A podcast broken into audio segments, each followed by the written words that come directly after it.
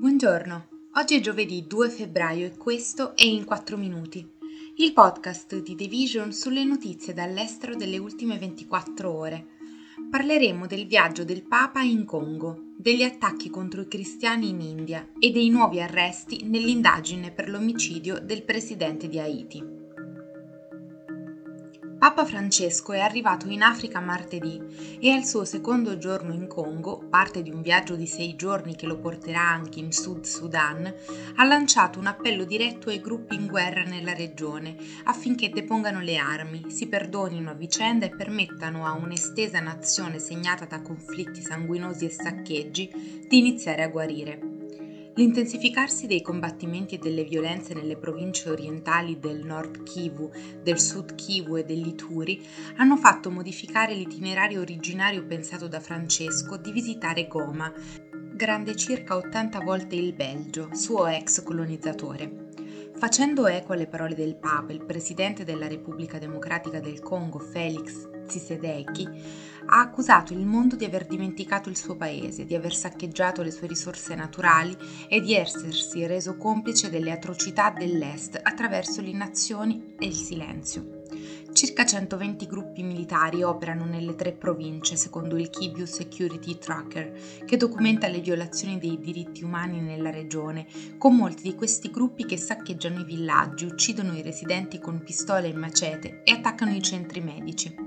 I disordini hanno provocato più di 521.000 sfollati da marzo, secondo l'Ufficio delle Nazioni Unite per il coordinamento degli affari umanitari, con molti altri in fuga attraverso il confine con l'Uganda. Da dicembre i vigilanti indù dello stato di Kitarash, nell'India orientale, hanno aggredito e sfollato centinaia di cristiani in decine di villaggi, lasciandosi alle spalle una serie di chiese danneggiate. Un mese fa i leader di un villaggio indiano indigeno hanno suonato i tamburi per convocare tutte le cento famiglie in una radura e lì gli abitanti sono stati presi a pugni.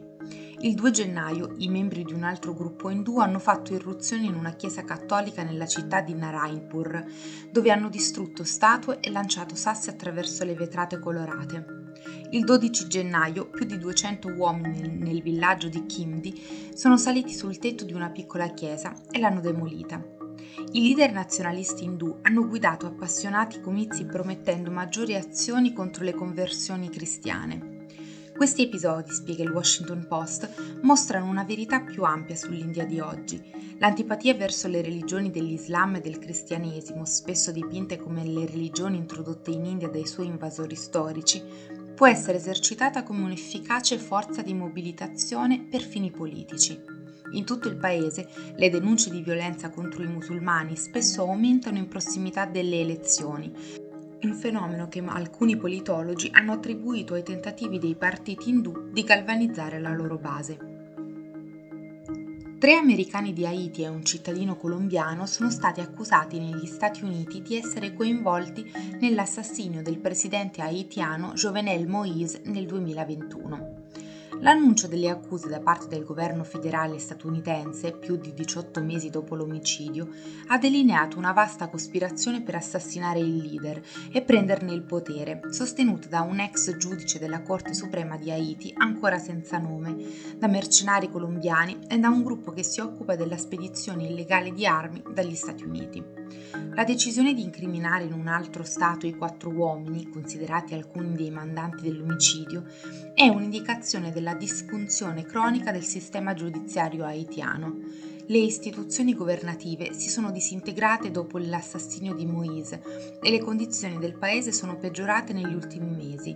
Altri tre uomini erano già stati accusati negli Stati Uniti per la stessa vicenda.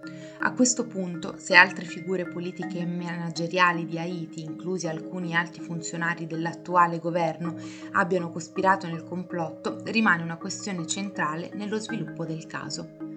Questo è tutto da The Vision, a domani.